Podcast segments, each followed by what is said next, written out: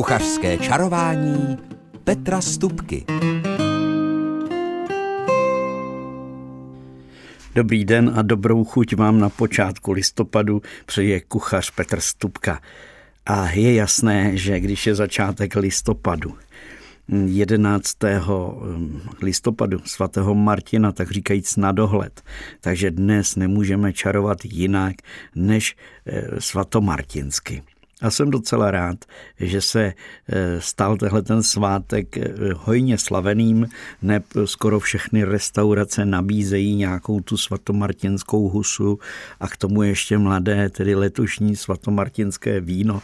A to všechno naplní mnoho restaurací, hospod a vesnických sálů, jakož i domácností, vůní, která prostě k tomuhle času patří, protože když se peče husa, stejně jako když se peče i jiná drůbež, ale prostě když se peče husa, tak se peče dlouho a tím pádem se vlastně celá ta kuchyně, potažmo celý sál nebo celý byt nebo dům, případně hospoda naplní tou nádhernou vůní, která se liné z té trouby. Dnes tedy jsou to moderní trouby, ale přesto vím, že vydýchnou nejenom páru, ale i tu krásnou vůni. A, a to je pro mě, pro kuchaře, vyloženě potěšení. No a e, takže se můžete dnes těšit samozřejmě na takové nějaké svatomartinské hody, Samozřejmě, že vám budu chu- dělat chutě jenom po rádiových vlnách. A pokud bych ve vás vyvolal eh, nějaké přes příliš eh, chutné a voňavé představy, tak se už předem omlouvám, protože určitě si pochutnáte. Tak dobrý poslech.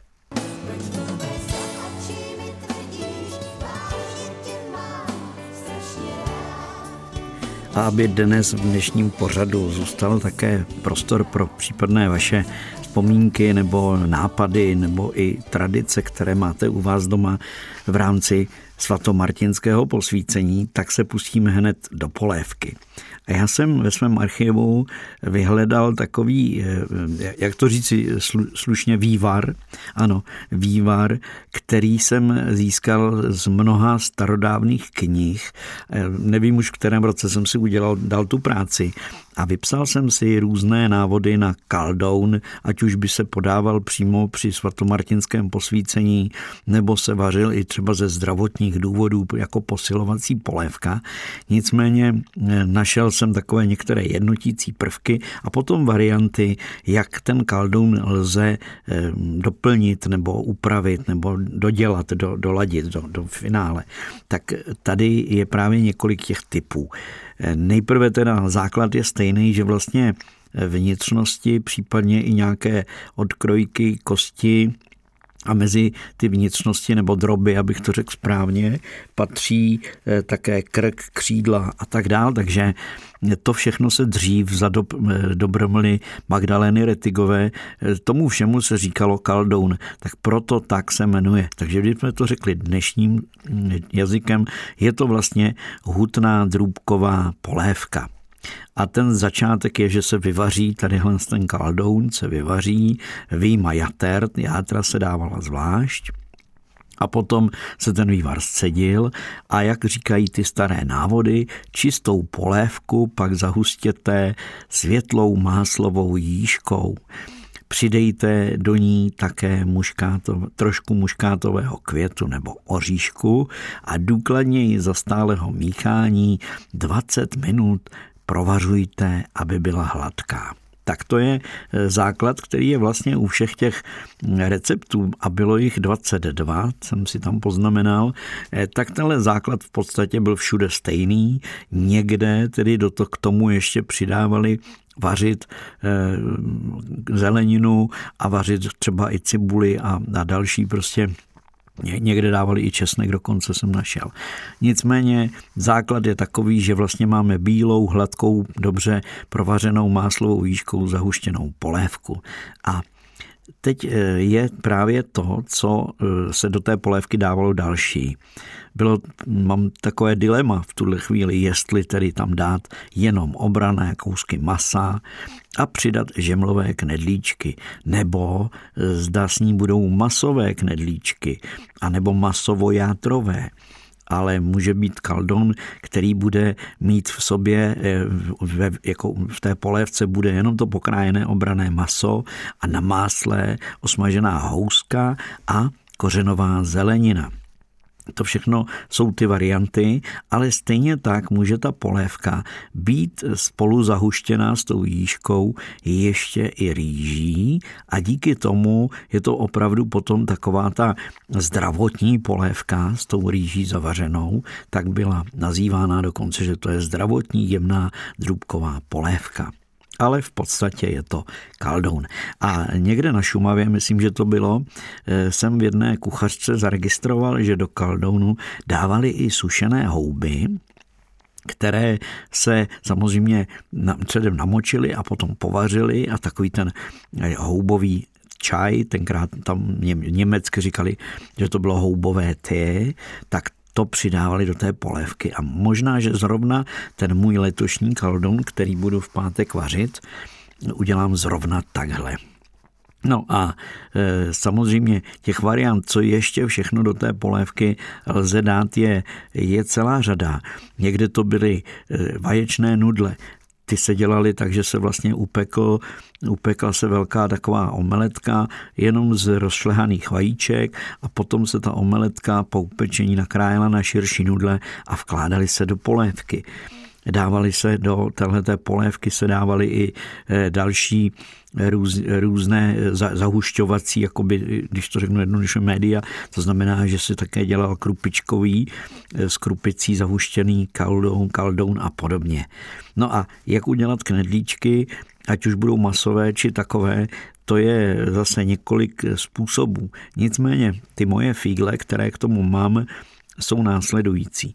Pokud budete dělat fáš, to znamená rozemelete nebo hodně rozsekáte to obrané maso, přidáte k tomu vajíčko, přidáte tam prostě a tak dále, tak já nedávám mouku. V těch starých receptech je, že se všechno zahustilo moukou.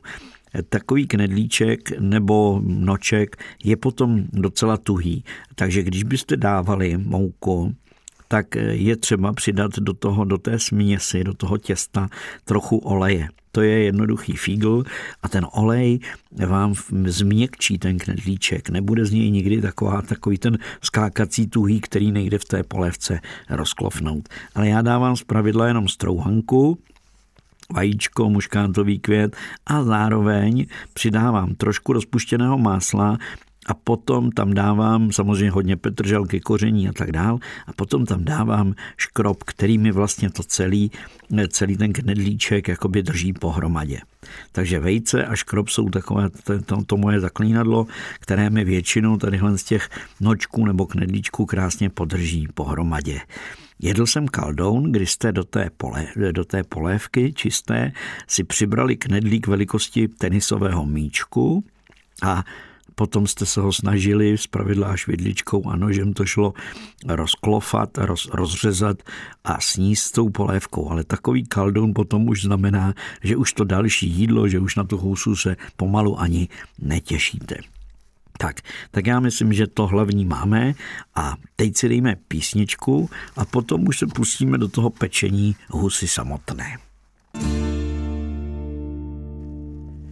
Tak a teď už se pustíme do pečení husy. Jak už jsem zmínil v úvodu, husa se peče dlouho pěkně zvolna.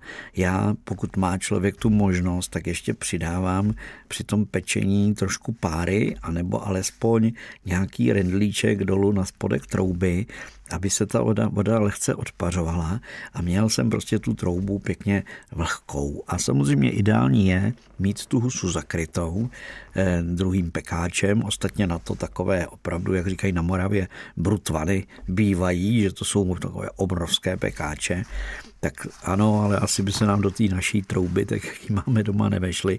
Nicméně, když nemáte jinou možnost, tak tu houbu, tu houbu, tu husu pěkně a jednoduše v tom pekáči zakryjte ze zhora takovým tím pevným alobalem a opravdu ji dělejte pěkně zvolna. Z pravidla, jak jsem říkal, trošku páry a jenom něco kolem 100 stupňů teploty, to je ideální, takže to teplo pozvolná během těch dalších dvou, tří hodin ale já to většinou peču celou noc, podle taky velikosti té husy, tak to teplo krásně projde a ta husa není sice pečená, ale už je hotová, už je měkká. A potom to dělám tak, že vlastně, když nenesu celou tu husu na stůl, aby byla v celku, nebo abych ji někde vyfotografoval, tak to dělám tak, že tu husu potom, když je takhle už měkká, kdy to maso jde od kosti krásně, tak ji z větší části vykostím. Zůstává mi na kosti, mi zůstává jenom stehínko a to přední křídlo, část toho křídla bez prsou, tak to nechávám jako by tu kost. A to ostatní maso z větší části, nebo vlastně dá se říct kompletně, oberu, vykostím, vyberu a potom vlastně tyhle ty jednotlivé už porce, tak jak je mám, skládám do pecháče, nechávám návrh tou kůžičkou.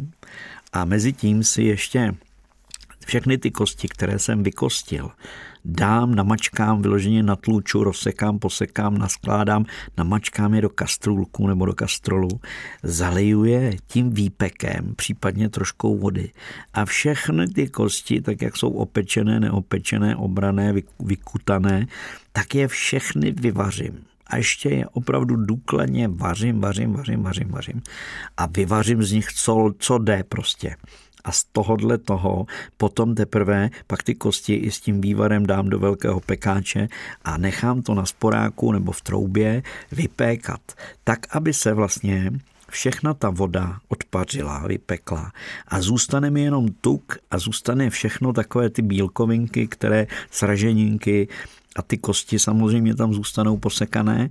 A to všechno se mi i opéká ještě v té troubě nebo v tom pekáči na sporáku, sice to prská na všechny strany určitou dobou, ale to hold musí člověk absolvovat. A teprve, když se to všechno vypeče, když to dostane takovou tu bronzově eh, červenavo hnědavou barvičku, ale nesmí to být spálené, pozor na to, to už není dobré, to je hořké, s tím pryč, rychle to očkrábnout, dát stranou. Ale když to mám takhle vypečené, chce to, je to práce s tím, ale potom se to znova zalije vývarem nebo vodou, a odvaří. A máte báječnou takovou tu krásně tmavě nebo červenohnědě eh, zabarvenou šťávičku, Samozřejmě také tuk, který se z toho odpojí, jako vznikne takový ten výpek, jak má být. A já ještě do toho výpeku malinko, dřív jsme to dělávali tak, že když to bylo vypečené, tak se to malinko zaprášilo moukou. A pak se to odvařilo, takže z toho bylo, že ta šťáva byla malinko zahuštěná. Tak dneska to dělám tak, že mám hotovou jížku a trošku té hotové jížky ještě dám do toho výpeku, už čistého, scezeného a malinko si to zahustím, ale ne moc, nesmí to být samozřejmě omáčka, musí to být taková ta šťávička, ale když je lehce zahuštěná, je to dobré, že to že lépe to ulpí na zelí, na knedlíku eh, i na tom masíku. Tak, takže to je pro mě velice důležité. A potom, jak mám už tu husu naporcovanou v pekáči, kůží navrch všechno krásně, tak vlastně touhletou šťávičkou jen tak lehce poleju a strčím to, když se to bude dávat na stůl, tak to vrazím do trouby a rozpeču to. To znamená, tu troubu dám opravdu na ostro, protože maso už mám měkoučké, tak jenom, aby se mi opravdu do křupava vypekla ta kůžička. Tak takhle já e, jdu na husu, když to řeknu, nebo na husy.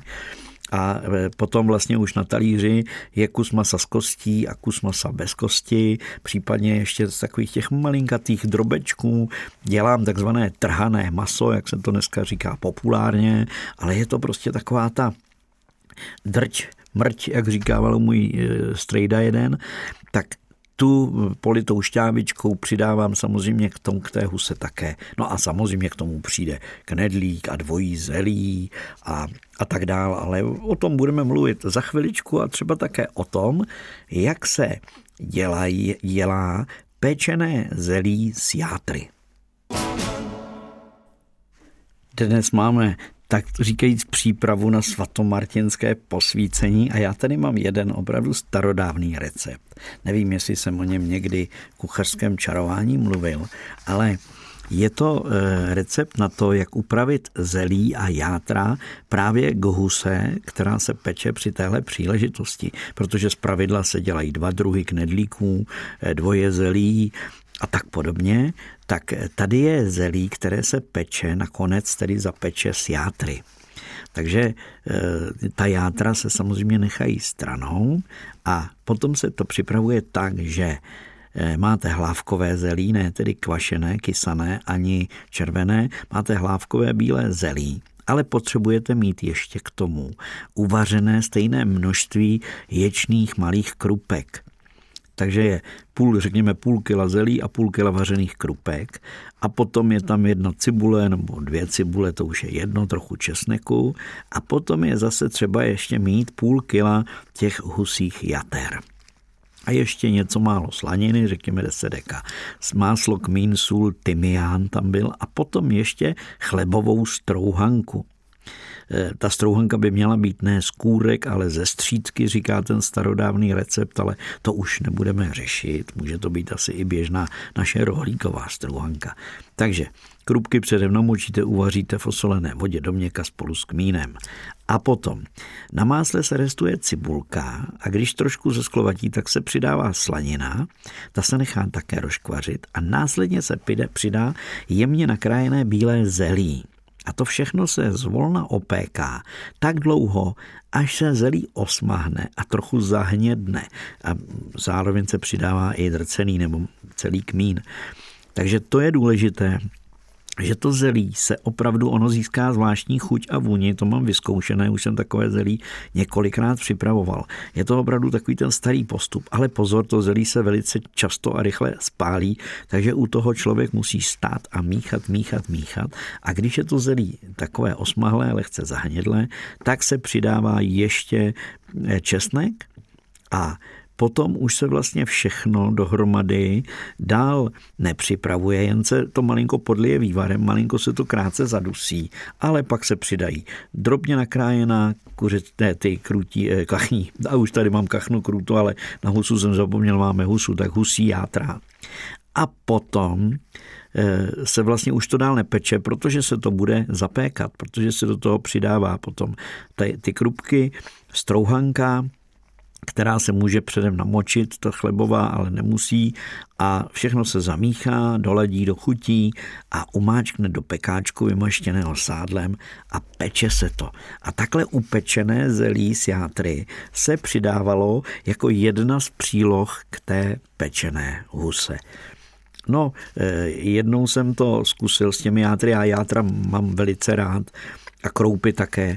A moc mi to chutnalo, ale tenkrát jsem měl inspiraci někde z Rakouska nebo už nevím, někde z ciziny a dělal jsem takhle pečené zelí s těmi játry, jsem dělal skřeno a jedl jsem mu, podával jsem ho se skřenovou omáčkou a to byla velká dobrota. Takhle si to pamatuji.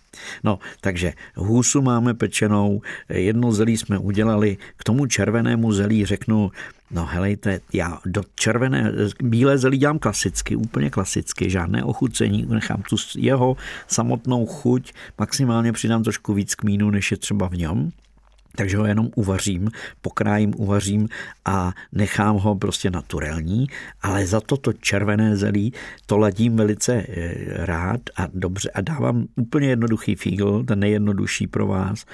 Vemte nějaký pomerančový ovocný čaj, a nechte s tím zelím, až ho budete dusit, tak nechte tam dva, tři sáčky tohohle toho čaje ovocného a případně zalíte to zelí ne vodou, ale trochou vína a zároveň trošku třeba jablečné šťávy. A nakonec do toho zelí nastrouhajte spoustu jablek. Já ho strouhám, ta, ta jabka strouhám na hrubo a i ze slupkou, protože ta slupka sice někde na těch jabkách je tvrdá, ale je lepší sníst, než vyhazovat. Tak, takže prostě a jednoduše doplním to zelí eh, zelí takhle, ale e, mám recept, kdy se do toho zelí ještě přimíchala třeba šípková marmeláda na závěr, takže s tím červeným vínem a potom a s tím vyvařeným čajem a zároveň s, tou, s tím moštem jablečným, ta, eh, to zelíčko je opravdu báječné. Tak, no a teď máme ještě téma knedlíky, nádivky a podobně, ale na to by nám dnešní kuchařské čarování určitě nestačilo. Tak si dáme písničku a po ní budete mít možnost, eh, máte k dispozici telefonní linku 22 1554411, to znamená 221 554 411 a budu rád, když zavoláte nějaké vaše svatomartinské tradice nebo zvláštnosti nebo přímo mimořádnosti nebo nějakou hezkou vzpomínku. Tak eh, teď písnička, potom případně vaše telefonáty, no a nakonec nebojte, budou i svatomartinské rohlíky.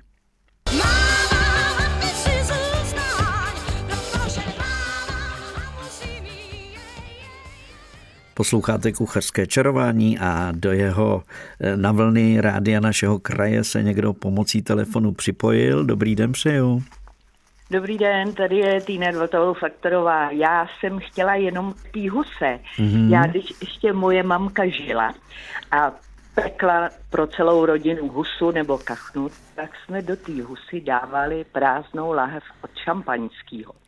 A pekla to s tou lahví. No to bylo vynikající. To bylo eh, nevysušený, měkoučký a do kachny dávala malou láhev od čampusu. A to bylo, no, vy se smějete, ale ne, já to se směju, já to vím, neslyšel, znáte to určitě, Já vím, o čem mluvíte, ale jenom se no. jako usmívám tomu, jestli maminka teda byla někdy ve Francii, protože tam je to běžně zvykem, jo, to, co teď říkáte, tam jsem to no, zažil. No, no, no. Že tam, že tam nad spoutu lahev, protože ona je silnostěná, nepraskne, že jo, během no, toho no, pečení. Nepraskne, ne, ne, a ne. ona navíc se rozehřeje, takže to jakoby dělá takovou druhou no. pícku zevnitř, jo, takže proto no, je to no, tak krásně no. upečený, no. Jo, Bylo to je hezký fígl. jo, jo, jo. Ve Francii nebyla, ale taťka měl různý takhle styky s, s dámama, s kterými pracoval a měl to od nich tenhle recept, jo, jo, tak, tak jsme to tak pekli, no. Krásný. Takže to bylo vynikající fakt a netrvá to tak dlouho teda, jo, jako když pečete teda přes noc celou tu husu nebo tak, jo, je to dřív hotový, no. No je pravda, že to jsem neřekl předtím, jak jsem mluvil o pečení husy, že často ty husy klidně rozpůlím na půlku, aby byly rychleji spečený, no, jo, když tak, nepotřebuju mít už... celou na stole, no. Ale eh, tohle to pečení s tou lahví, to jde i u kuřete, to jako vím, že to takhle, no, že se to dělá a je to dobrý pomocník, tak, tak no, moc no, děkuji no. za tuhle hezkou vzpomínku. To jsem si nemohla odpustit. To jste moc hodná. Jo? Tak jo, mějte Děkujeme za zavolání, buďte zdrává, nashledanou. Tak, takže to jsme měli hezkou vzpomínku a zároveň dobrý tip, máte-li lahev od šampaňského nebo od sektu, aby to nemusí to být to pravé šampaňské, tu silnostěnou, tak můžete, pokud budete pec husu v celku, jí tak to vyzkoušet.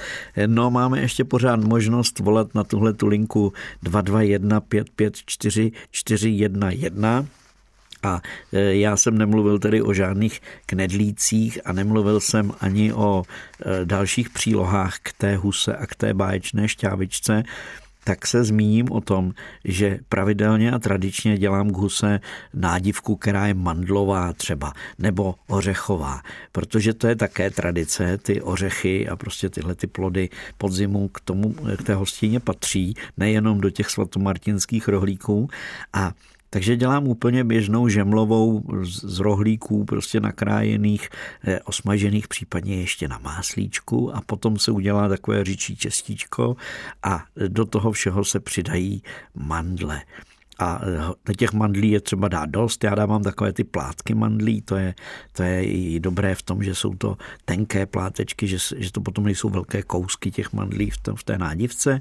A pak se to opravdu jenom jemně peče, tak aby ta nádivka byla taková zlatožlutavá ještě samozřejmě do ní patří i nějaká ta posekaná petržel a podobně. Takže na tom talíři k té šťávě, k tomu červenému zelí je to takové zdobné.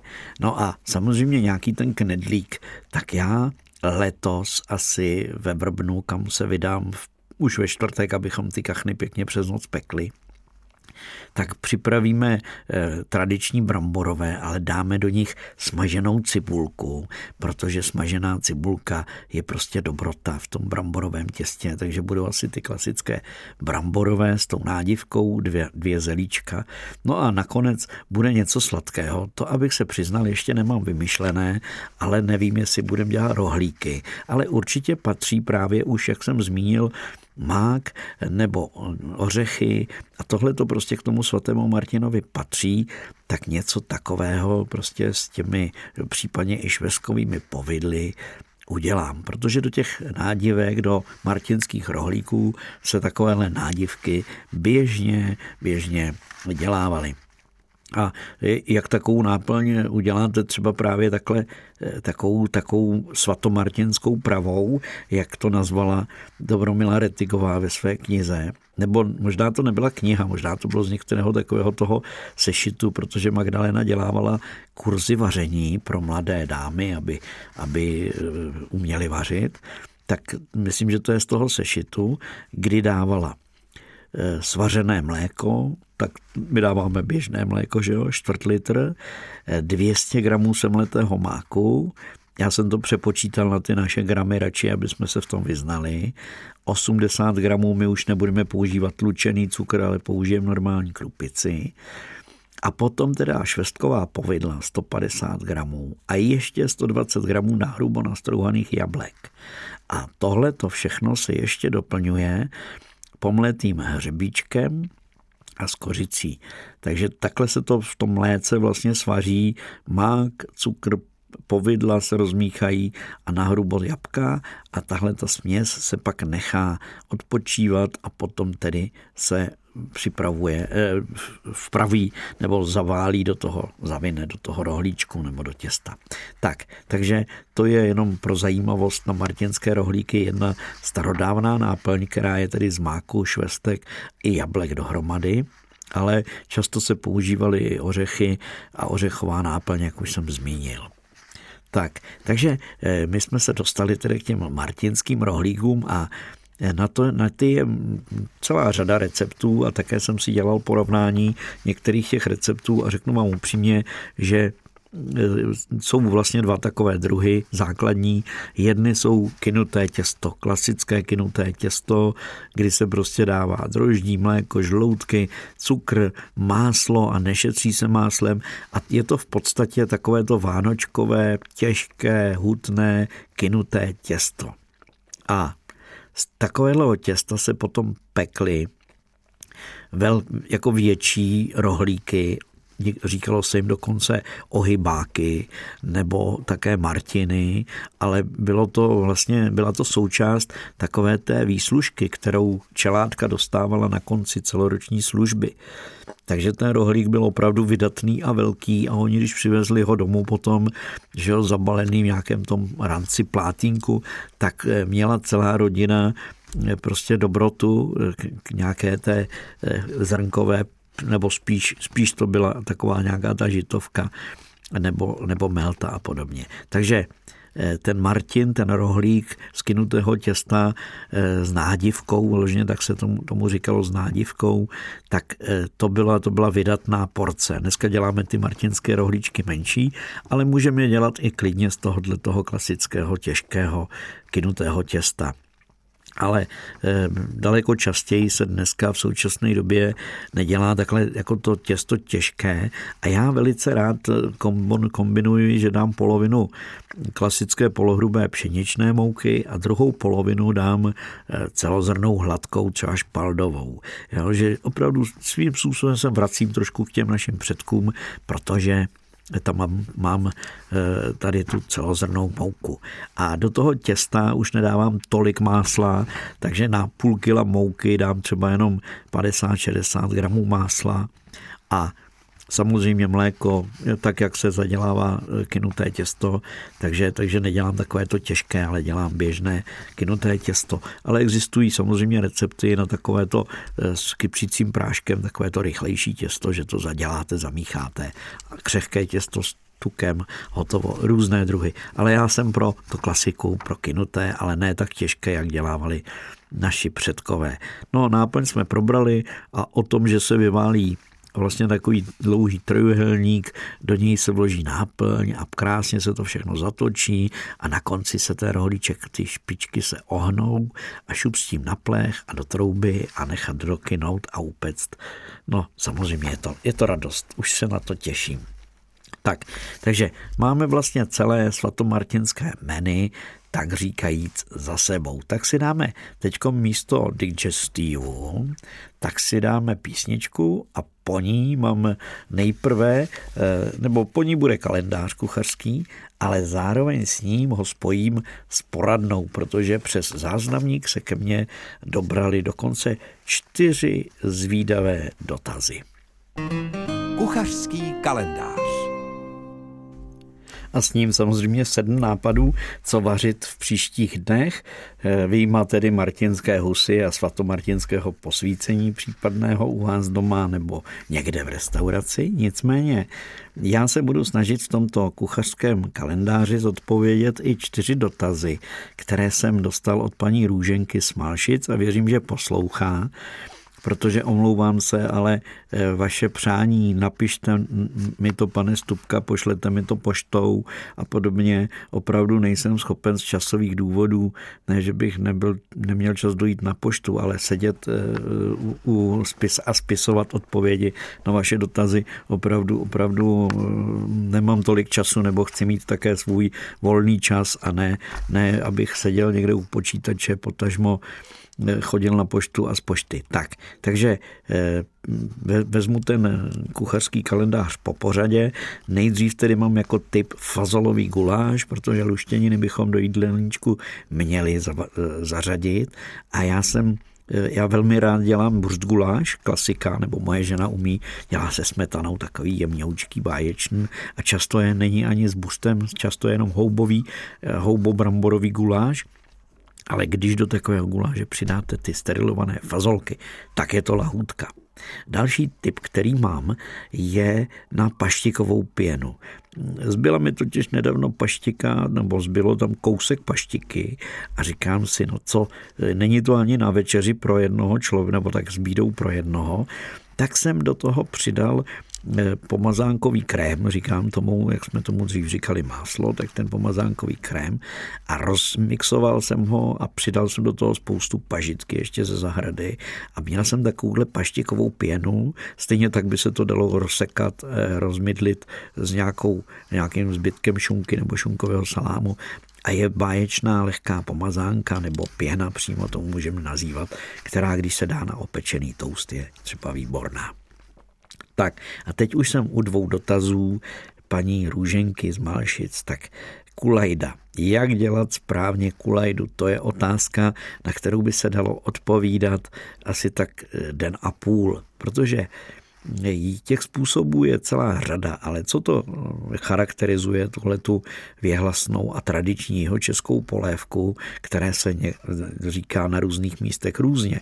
Někde tomu říkají kudlanka dokonce, někde zakvedlaná, jinde, jinde, je to, jinde je to prostě eh, klasická kulejda a eh, do ní patří vajíčko, tak ztracené vajíčko vysvětlím za chviličku, ale jak je ta správná kulejda, z pravidla je to, eh, vaří, vaříme, zvlášť se vařívají houby, Zvlášť se vařilo koření a zvlášť se vařily brambory. Eh, někde se to zakvedlalo kysanou smetanou s rozmíchanou moukou, někde sladkou smetanou, někde, jako třeba u nás doma, se do toho přidává ještě podmáslí, ale ta polévka musí být slaná, aby se to podmáslí nezdrclo na závěr, když se tam přidá. Takže těch způsobů je opravdu celá řada na kulajdu a těžko budu říkat, který je ten nejsprávnější. A když je ta kulejda horká, tak do ní vařicí, už vypnu, už vypnu přívod tepla, do ní zanořím v mističce rozklepnuté vajíčko, tak do, takhle ho žbluňknu do té polévky a nechám to bez vaření nějakých 10 minut. I když tam dáte jedno vejce, stačí čekat 5 minut, a když tam dáte třeba čtyři, jak jsou čtyři porce, tak z pravidla těch 7 až 10 minut a to vajíčko má být bílek sražený a ten žloutek má zůstat tekutý. Tak další typ je, ty, typ je bramborová placka, čili bramborák. A zase otázka, jak udělat ten správný, jestli se mají vymačkávat ty brambory, které se nastrouhají. Tak když je někdo vymačkává, tak nastrouhat, osolit, promíchat, oni pustí šťávu a tu šťávu vymáčknout. A potom slít a ten škrob, který na tom dnu zůstane z té šťávy, přidat zpátky do těch brambor. Ale já osobně tu šťávu nevymačkávám, z pravidla to doplním rozsekat sekanými ovesnými vločkami a ty mi naberou do sebe tu vlhkost, takže všechno, co v té bramboře je, upeču a je to. Další typ je kapr. A to kapr po Novohradsku a to se mě zase paní Ruženka ptala, jak je ten správný recept. Ten recept je tak, že do polohrubé mouky přidám trošku pepře a trošku papriky. A potom toho kapra osolím já to dělám tak, že roz, roz, rozetřu česnek soli a tady tím společně s drceným mletým kmínem toho kapra jakoby poma, pomačkám, promíchám, napejcuju, jak se říká. To znamená eh, česnek, sůl a kmín na kapra, potom obalit v mouce a smažit polohrubé, protože taková, taková hrubší obal, obal, obalí ho, a potom smažit v sádle. No to je všechno.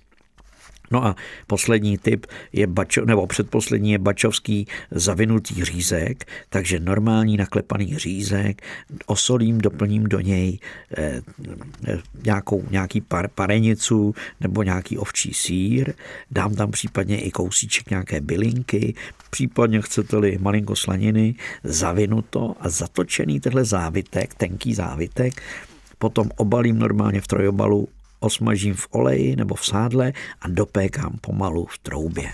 Tak to je všechno. No sladké, sladké jsme měli, eh, sladké jsme měli martinské rohlíčky, takže ty si udělejte, když nebudete pec husu, určitě. A teď, jak koukám na hodiny, už dnešní čarování bylo rekordně dlouhé, tak se v rychlosti loučím. Přeji vám nejenom užijte si svatého Martina, užívejte si každý den a každou chvíli protože to je dobré a zdravé. S tímhle přáním se s vámi loučí ti, kdo dnes kuchařky čarovali. Honza Simota vládnul rozhlasovou technikou a do mikrofonu svatomartinské chutě vám dělal kuchařský čaroděj Petr Stupka. thank you